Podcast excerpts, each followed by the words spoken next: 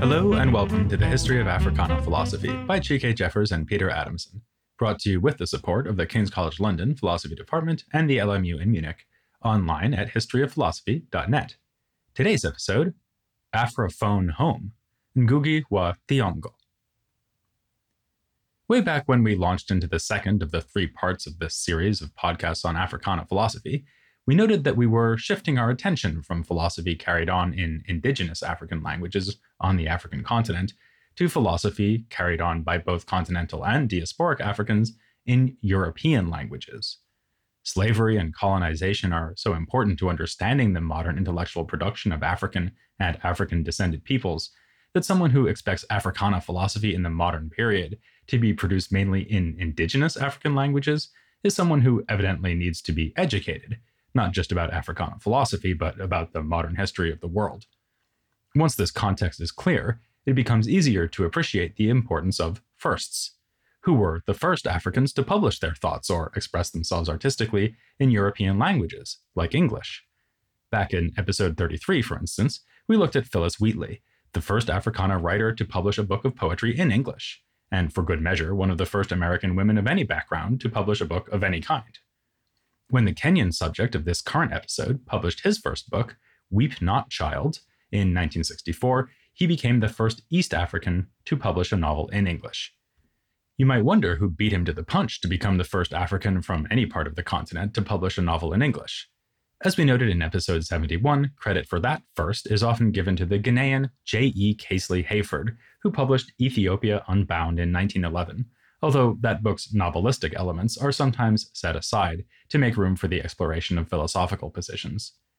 Later on, though, we get such classics of world literature as Things Fall Apart by Chinua Achebe of Nigeria, published in 1958, the huge success of this West African novel helped pave the way for the East African Weep Not Child, and we will spend time in this episode on the significant relationship between Achebe and our subject. He was known at the time that he published that first novel as James Ngugi, but importantly, by the early 1970s, he dropped the European name James and became known by the 100% African name Ngugi wa Thiong'o. By the early 1980s, Ngugi had established himself as perhaps the greatest champion of Afrophone literature, that is, literature written in African languages. He has written a number of novels and other creative works in Gikuyu, his native tongue, and has defended this choice, reflected on it publicly, and with great philosophical depth. He is thus a first who came to reject the value of being that kind of first. If his publication of a novel in English in 1964 is symbolic of the importance of writing in European languages for modern African literature, his later stance points towards a future in which writing in European languages will finally cease to be the dominant method of communicating artistically and intellectually for Africans. Of course, this way of pointing toward the future is also a way of pointing to the past, to the time before the last 500 years, back when there was no reason to expect African thought to be expressed primarily in European languages. Ngugi was born in 1938 in a village called Kamiriithu in central Kenya.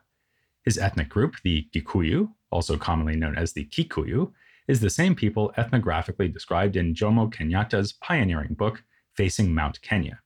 It was, in fact, published the same year in which Ngugi was born.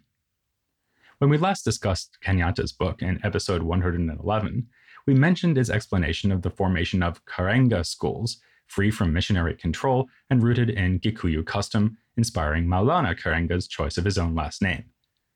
Ngugi himself went to a Gikuyu independent school called Mangu Karenga from when he was 10 until about 15, at which point the school was closed and reopened under government control. Then in 1955, Ngugi got into an elite boarding school, Alliance High School, it is in the September 1957 issue of the Alliance High School magazine that we find Ngugi's oldest published writing, a short story originally titled My Childhood. In one of his memoirs, Ngugi relates the deflating experience of discovering that the published version of the story was not only given a new title, namely I Try Witchcraft, but also that there was an editorial insertion that had the fictional narrator assert that Christianity was without doubt the greatest civilizing influence and as it crept in amongst the people, many began to see the futility of putting their faith in superstition and witchcraft. The story was meant to poke fun at childhood superstition, semi autobiographically depicting a child who believes he can summon any loved one by whispering the person's name into an empty clay pot, a strategy that ultimately fails. But with the editorial insertion, this lighthearted reflection on childhood was transformed into, as Ngugi puts it, a condemnation of the pre Christian life and beliefs of a whole community. One can easily imagine how this early experience, this loss of control over his own narrative, shaped his later determination to write in a way that was truly free of domination by European perspectives. Ngugi has authored a number of memoirs in the 21st century, looking back upon his development into the writer and thinker we know today.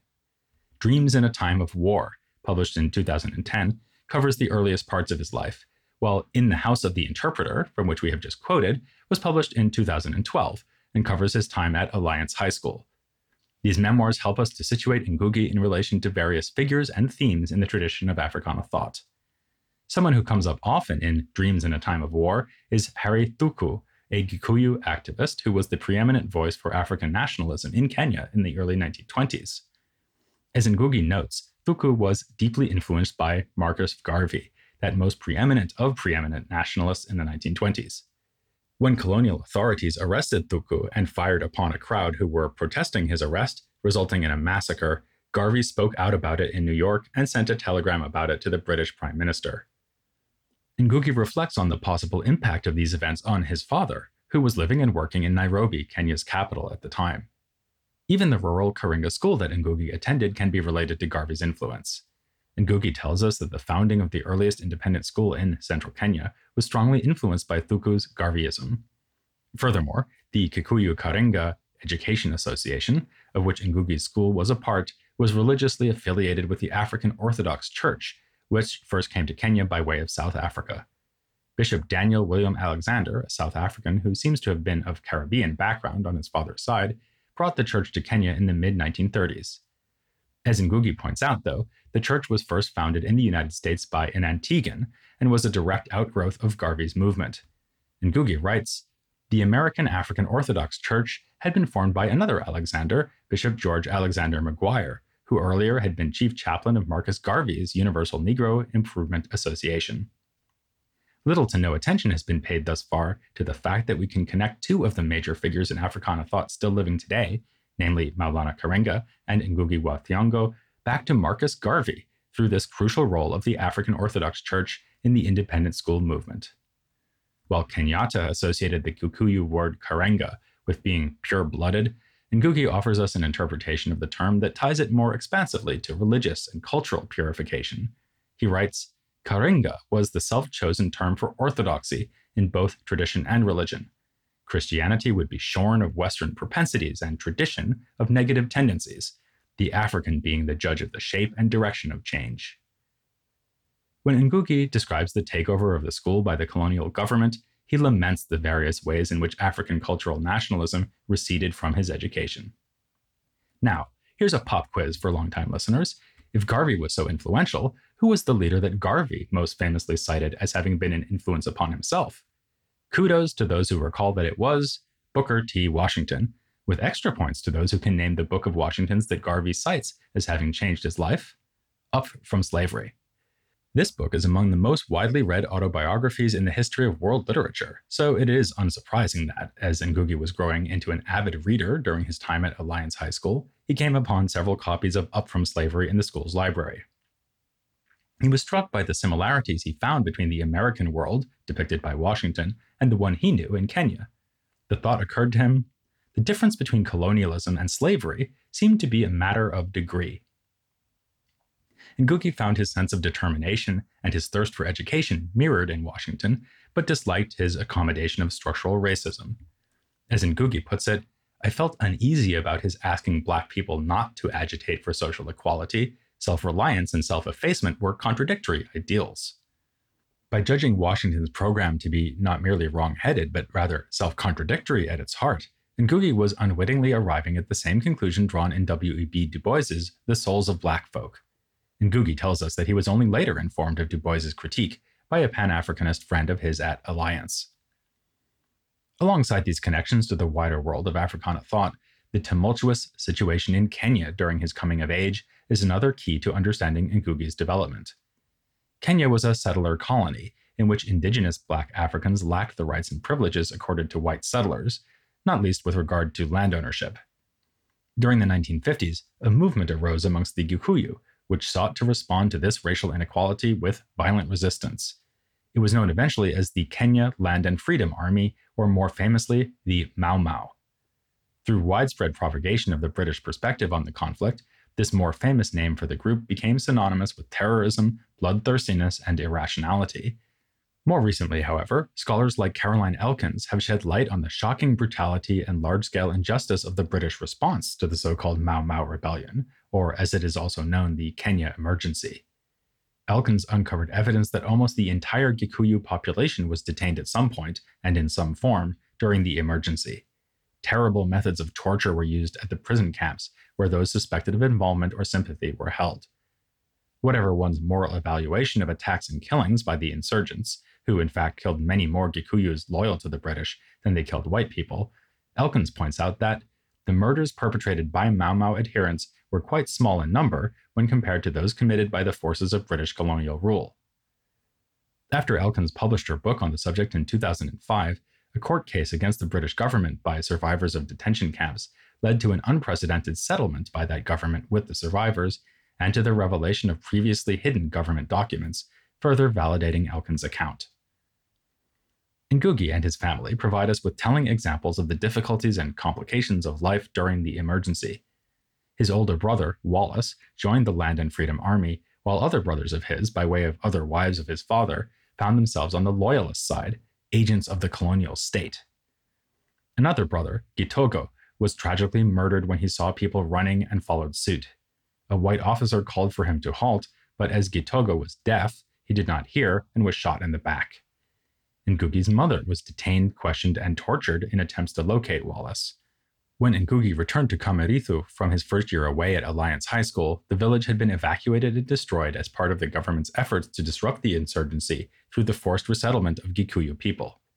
In short, then, the war in Kenya in the 1950s shaped Ngugi in countless ways, and this fact set the stage for him to become the single most powerful voice commemorating the epoch in literature.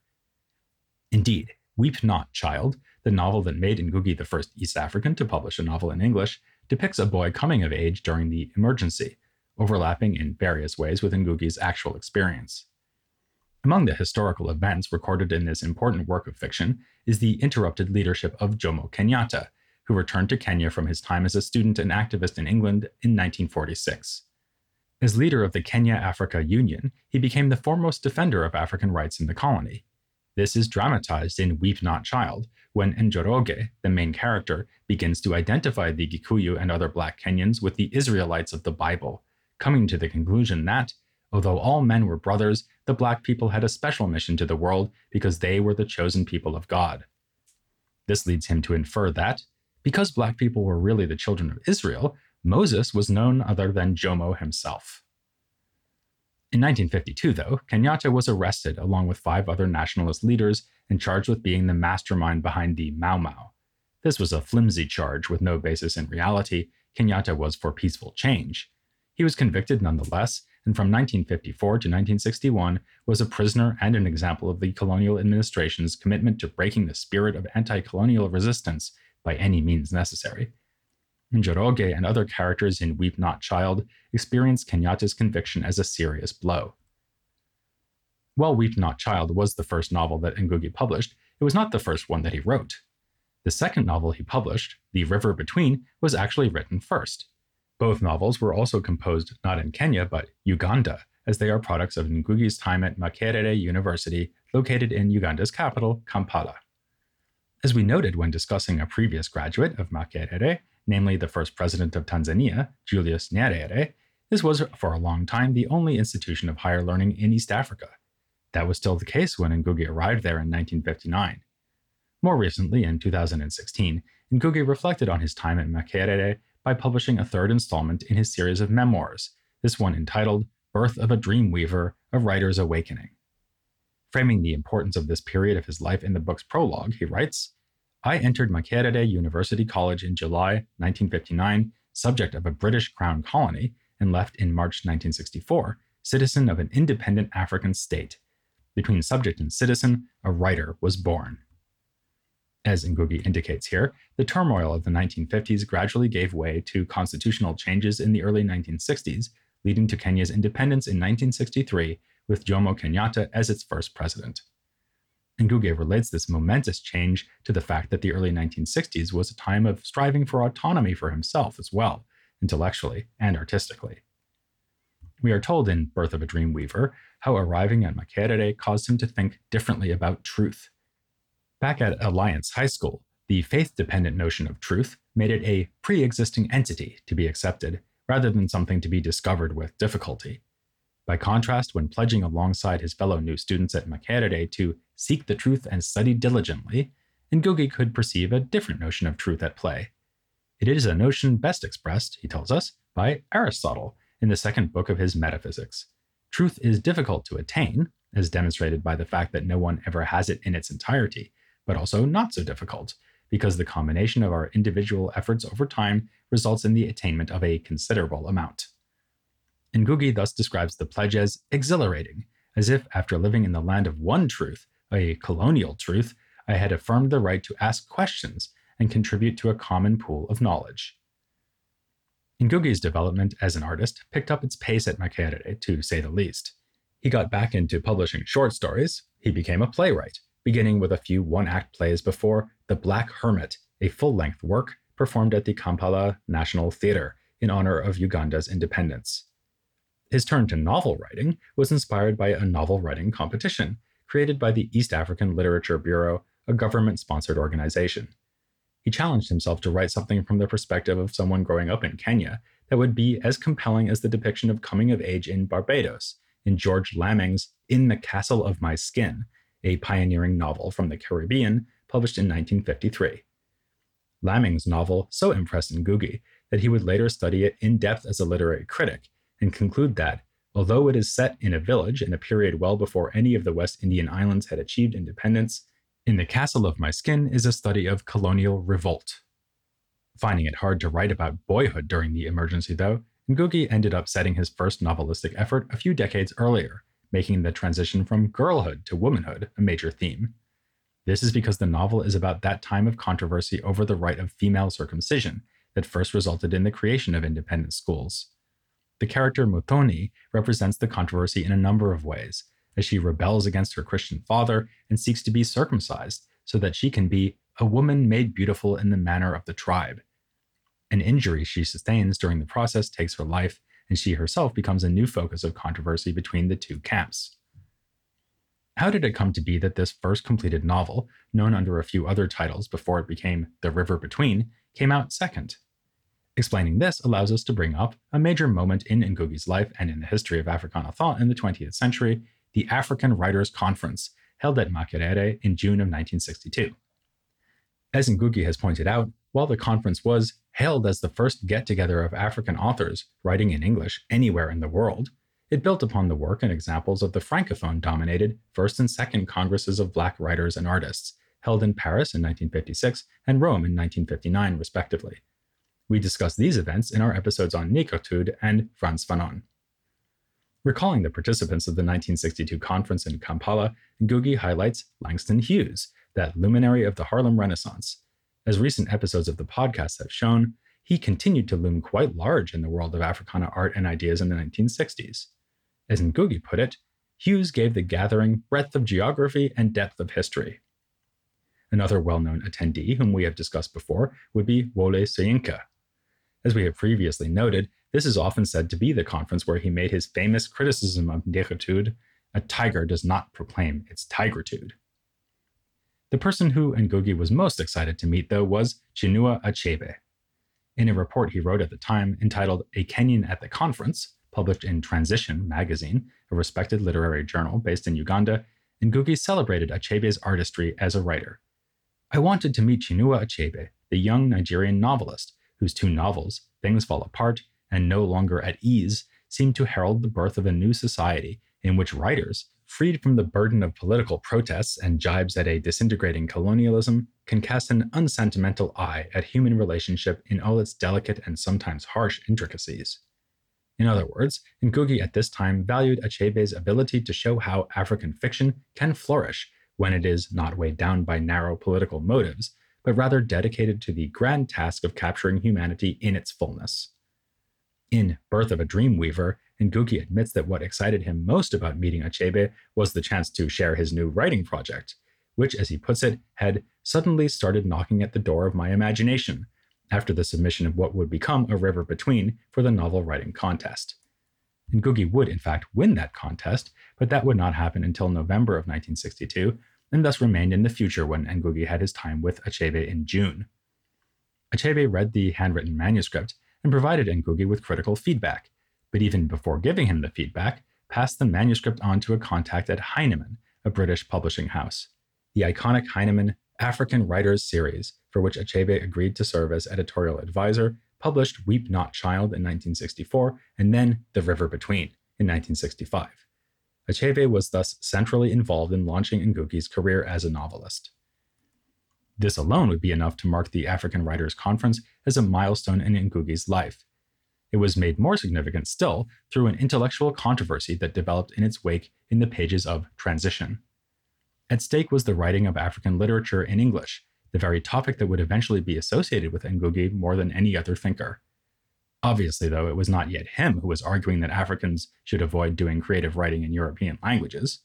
Obi Wali, a Nigerian intellectual, was not at the conference, but reacted to reports of what was discussed there in a piece published in the September 1963 issue of Transition. He wrote that the conference's most important achievement was demonstrating that African literature, as now defined and understood, leads nowhere. Wali was struck by how little of the output of the writers at the conference would be understood by local African audiences. He moved quickly to his radical conclusion until these writers and their Western midwives accept the fact that any true African literature must be written in African languages, they would be merely pursuing a dead end, which can only lead to sterility, uncreativity, and frustration. Another Nigerian writer, Gabriel Okara, thoughtfully weighed in on the language question in the same issue as Obi Wali, arguing that it is possible and advisable to twist languages like English to local African purposes, particularly through translating idiomatic phrases used in African languages directly rather than finding colloquial equivalents while writing dialogue. Okara closed his piece by asking rhetorically why shouldn't there be a Nigerian or West African English which we can use to express our own ideas, thinking, and philosophy in our own way? Then, in 1965, Achebe himself joined the discussion, publishing a piece in transition entitled English and the African Writer, and providing a whole series of reasons not to follow Wali in thinking of African literature and European languages as a dead end. We will concentrate on three points Achebe makes in the essay First, the natural, realistic, and pragmatic choice is to accept that an originally colonial language like English may need to serve as the language of the growing national literature in a newly independent African nation. After all, he notes, the country which we know as Nigeria today began not so very long ago as the arbitrary creation of the British. If we are giving up colonial inheritances, why would we stop with language? Would we not be compelled to also give up the countries themselves, given their colonial origin? How is all this realistic? Second, to abandon European languages would be to give up the benefit of being able to communicate across the globe. Achebe talks of traveling to Brazil and hearing from some of the writers he met there about the restrictions imposed on them by their use of the Portuguese language. Given that Portuguese is a global language compared to most indigenous African languages, why would African writers choose to restrict themselves to an even smaller audience? Third, while Achebe unsurprisingly affirms that Africans with indigenous mother tongues can learn English well enough to use it effectively in creative writing, he denies that Africans can and should aim to use the language like native speakers. The price a world language must be prepared to pay is submission to many different kinds of use, he writes.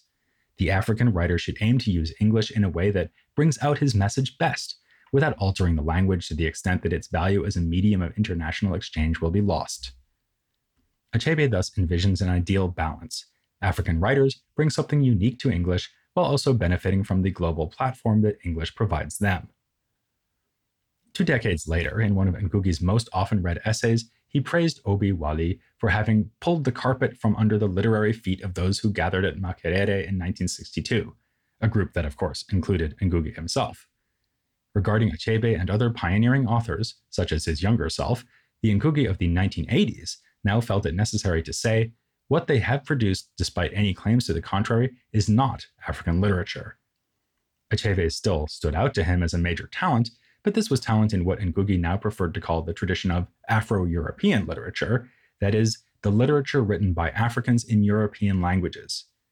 By contrast, this later Ngugi not only took himself to be contributing to African literature through his writing in Gikuyu, but also to be thereby doing his part in an ongoing fight for freedom. As he put it, I believe that my writing in Gikuyu language, a Kenyan language, an African language, is part and parcel of the anti imperialist struggles of Kenyan and African peoples. How did Ngugi reach this conclusion? To answer that question, we need to mention three major developments over the course of his life from the 1960s to the 1980s. The first involves the intellectual impact of his time in the mid 1960s at the University of Leeds, where he pursued a master's degree in English. In Leeds, while studying Lamming and other writers of the Caribbean for his thesis, Ngugi's eyes were opened by reading Frantz Fanon's The Wretched of the Earth, and then the foundational figures of the Marxist tradition, like Marx, Engels, and Lenin. Meanwhile, he worked on his third novel, A Grain of Wheat, which would cement his reputation as a great writer when it was published to critical acclaim in 1967. Like Weep Not Child, A Grain of Wheat is a novel that struggles to come to terms with the emergency, but this time from a vantage point equally concerned with the meaning of independence. The novel depicts a village preparing to celebrate independence and suggests how complicated independence must be in light of conflict and mistrust, both between and within characters, all stemming from choices and divisions during the emergency. While it is not a simple thing to say how exactly Ngugi's readings of Fanon show up in A Grain of Wheat, it is telling that he later began to claim that one cannot understand African literature in the early post independence era without a proper and thorough reading of the chapter pitfalls of national consciousness in Fanon's The Wretched of the Earth. In this chapter, Fanon warned that class divisions among the formerly colonized threatened to undermine the freedom promised by independence. When Ngugi claims that African literature in the early post independence period can be read as a series of imaginative footnotes to Frantz Fanon, he is certainly including his own A Grain of Wheat, which he has described as both a celebration of independence and a warning about those pitfalls. More generally, by the time Ngugi left Leeds, his perspective was fundamentally shaped by Fanon and Marxism, influences visible in various ways on all his art and thought since then. A second milestone came with his time in the late 1960s as a lecturer in the English department in the University of Nairobi. Here, he joined together with two lecturers from the university's Institute of Development Studies to write an internal memo recommending the abolition of the English department and its replacement with a new Department of African Literature and Languages. Some referred to this act by Ngugi and his co authors Taban Lo Liyong and Henry Owuor Anyumba as the Nairobi Revolution. This may seem an exaggeration. In a century full of violent revolt both on and off the African continent, does it really make sense to apply the term revolution to academics sending a politely worded memo? But before we scoff at the dramatic label, we should consider the importance of educational curricula in the shaping of nations. A scholar of Ngugi's thought, Carol Sicherman, has argued that in hindsight, the memo is a founding document of the canon revision endemic in international academia in the later 20th century. Ngugi and his co authors sought to establish the centrality of Africa in the university's offerings on the grounds that education is a means of knowledge about ourselves. They proposed a model of education in which, as they put it, after we have examined ourselves, we radiate outwards and discover peoples and worlds around us. In the wake of the controversies stirred up by the memo, the Department of English was renamed the Department of Literature and did become more Africa focused than before. A Department of Linguistics and African Languages was also created. When Ngugi published Homecoming, his first book of essays, in 1972, he included the memo as an appendix, bringing its bold vision of educational reorganization to a much wider audience. A third major development in Ngugi's career is even more obviously relevant to Obi Wali's plea for African writers to write in African languages, namely that, Ngugi started writing in an African language. It was a long time coming. As early as his time in Leeds, shortly after finishing A Grain of Wheat, he admitted in an interview for a student newspaper I have reached a point of crisis. I don't know whether it is worth any longer writing in English. The first chapter of Homecoming is an essay called Towards a National Culture, which concludes Increased study of African languages will inevitably make more Africans want to write in their mother tongues and thus open new avenues for our creative imagination. Yet, by the late 1970s, Ngugi was still writing creatively in English, publishing his fourth novel, Petals of Blood, in 1977. The big change came with the second of a pair of plays that he co authored around this time. First, with an old friend from Makerere, a talented woman named Micere Githae Mugo, he co wrote a play in English called The Trial of Dedan Kimathi. It made its debut in Kenya in October of 1976, ahead of its performance as part of Kenya's contribution to FESTAC in Nigeria in February of 1977, though Ngugi himself does not seem to have made it to Lagos for the festival, unlike many of the figures we've discussed in past episodes. This play is important for its explicit valorization of the Land and Freedom Army, the so called Mau Mau, through a heroic portrayal of Field Marshal Dedan Kimathi, the most famous leader of the resistance, who was captured by the British and executed in 1957.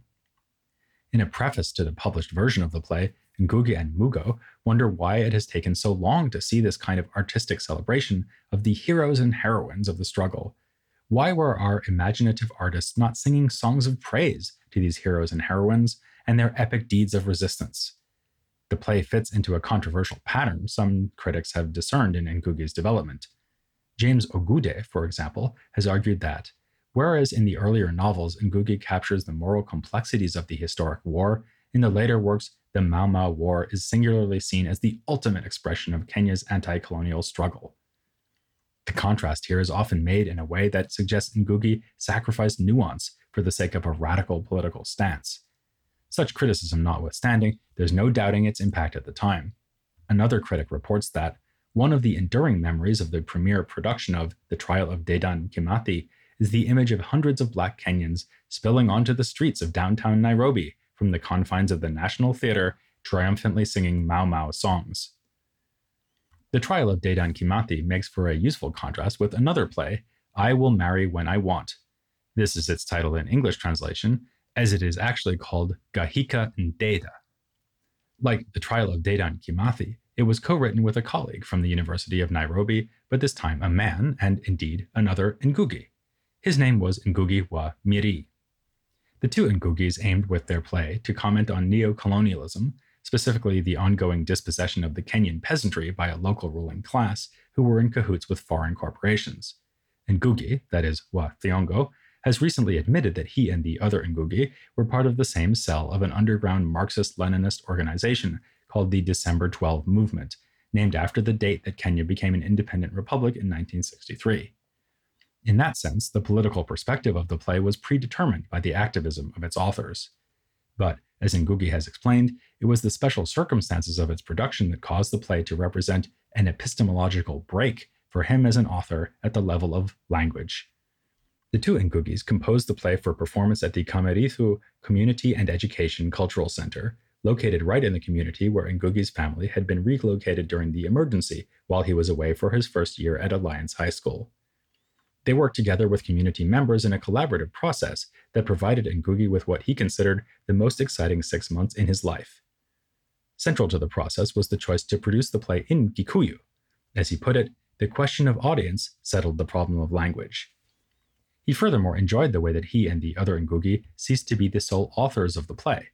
I saw how the people had appropriated the text, improving on the language and episodes and metaphors so that the play, which was finally put on to a fee paying audience on Sunday, 2nd of October 1977, was a far cry from the tentative, awkward efforts originally put together by Ngugi and myself. If this transformative experience finally brought Ngugi to the point of learning to write creatively in Gikuyu, what happened next is key to his decision to use that language for all of his creative efforts going forward. Sometime in December of 1977, two government officials came to see President Jomo Kenyatta with copies of Petals of Blood and I Will Marry When I Want, explaining how they were subversive and highly suspicious. Performance of the play was banned and Ngugi was arrested on New Year's Eve 1977. He was charged with possessing banned books, although that charge was never substantiated, and all books seized from his study were returned. He was held in prison for about a year, becoming well known as an international case of a prisoner of conscience, with Amnesty International campaigning for his release. Ngugi's 1981 memoir of his time in prison, entitled Detained, reflects on Kenyatta's legacy in the wake of the president's death in 1978, while Ngugi was still in prison. Ngugi draws a contrast between Kenyatta and Amilcar Cabral, who we covered in episodes 115 and 116. Ngugi writes, a leader of the people's movement who is of petty bourgeois origins, training, or position must, like Cabral, recognize this reality if he's going to transcend it by consciously rejecting his class to find a true and permanent regenerative link with the people. Kenyatta, in Ngugi's eyes, was a petty bourgeois to the core who never consciously rejected that class base even while righteously fighting colonialism. Ngugi concludes My reception of his death was then one of sadness. Here was a black Moses who had been called by history to lead his people to the promised land of no exploitation, no oppression, but who failed to rise to the occasion, who ended up surrounding himself with colonial chiefs, home guards, and traitors, who ended up being described by the British bourgeoisie as their best friend in Africa. But there was something else that struck Ngugi while he was in prison, reflecting on the experience of doing those two plays. He thought to himself, wait a minute, I have been writing in English over the years, and nobody ever bothered with me. I write one play in Gikuyu, and I'm detained. This led him to a decision about what to do next. As he put it, I would attempt a novel in the very language which had been the basis of my incarceration. Like Martin Luther King Jr. before him, Ngugi found himself composing a work on prison toilet paper. In Ngugi's case, the novel Caitaani Mutharaba-ini, known in English translation as Devil on the Cross. This was the first of four novels that Ngugi has written thus far in Gikuyu, and having traced his career up to the point of this change, we will close this episode by exploring some of what Ngugi has said in defense of this change and in support of other African writers joining him in making the choice advocated by Obi Wali. For this, we can turn to his 1986 book, Decolonizing the Mind The Politics of Language in African Literature, perhaps his most famous nonfiction work of all. It appeared in English, a language Ngugi has continued to use in nonfictional works. Here, he takes up a point we saw Gabriel Okara making in that same issue of Transition that published Obi Wali's call to write in African languages. Okara argued that African writers can construct a local version of the English language by translating expressions from indigenous tongues. Okara called it a fascinating exercise to consider how he might arrive at the nearest meaning in English for any expression in his native tongue, Ijaw. To this, Ngugi responds, why, we may ask, should the African writer or any writer become so obsessed by taking from his mother tongue to enrich other tongues? Why should he see it as his particular mission? We never asked ourselves, how can we enrich our languages? Audaciously, Ngugi makes his case for the use of African languages partly by extolling the value of translating European and other non African works into African languages. Why not have Balzac, Tolstoy, Sholokhov, Brecht, Lu Xun, Pablo Neruda, H.C. Anderson, Kim Chi Ha, Marx, Lenin, Albert Einstein, Galileo, Aeschylus, Aristotle, and Plato in African languages? The colonial condition inculcates an undervaluing of African languages, and African writers should fight against this, rather than simply accepting that colonial languages will retain their position of prestige. Ngugi develops a theory of language to support his view, which relates two functions of language communication, and culture. Communication is ultimately based in the cooperation required for the production of goods to meet human needs. Over time, communication gives rise to culture, which Ngugi defines as those moral, ethical, and aesthetic values, the set of spiritual eyeglasses through which human beings come to view themselves and their place in the universe.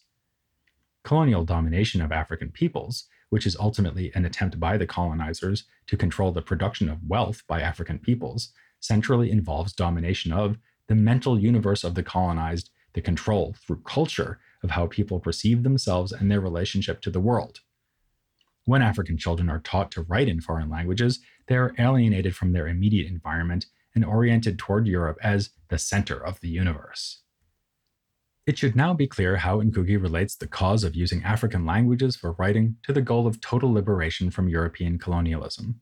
Ngugi concludes we African writers are bound by our calling to do for our languages what Spenser, Milton, and Shakespeare did for English, what Pushkin and Tolstoy did for Russian, Indeed, what all writers in world history have done for their languages by meeting the challenge of creating a literature in them, which process later opens the languages for philosophy, science, technology, and all the other areas of human creative endeavors. Of course, we'd like to second Ngugi's inclusion of philosophy on this list, and we'd also like to warn against a possible misunderstanding of what Ngugi is proposing.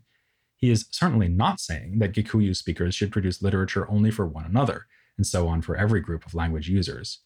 He says in another book of essays called Moving the Center that he is an unrepentant universalist, and that he is all for having works from every language translated into every other language. Thus, an English or French or Spanish or Swahili student should at the same time be exposed to all the streams of human imagination flowing from all the centers in the world, while retaining his or her identity as a student of English, French, Spanish, or Kiswahili literature. But what about the more pragmatic argument given by Achebe that African authors would benefit from writing directly in a language that can be appreciated by as many readers as possible, which means writing in a global language like English? Ngugi concedes that it is useful to have a language that can be read all over the world, and in fact points to the similar fact that in an African context, Kiswahili has the advantage that it unites many people from across East Africa. The problem with English is connected to the very way it became a global language. It is spoken all over the world because it was exported as part of the process of colonization. This is not true of Swahili, whose power as a language has not depended on its economic, political, or cultural aggrandizement. It has no history of oppression or domination of other cultures. So, yes, says Ngugi, let's have a shared means for communication across the globe, a language for the world, but let's have it be Swahili. While not denying the cogency of Ngugi's argument here, we don't have much choice but to continue bringing you this podcast in English, insofar that is, as we continue to bring it to you at all, which we won't be doing for the rest of August, because the podcast will be on its summer break but it will be well worth the wait to rejoin us in September when we resume, because we'll be speaking to an interview guest who can fairly claim to be the world's foremost expert on Ngugi wa Thiong'o, namely Ngugi wa Thiong'o, here on the history of Africana philosophy.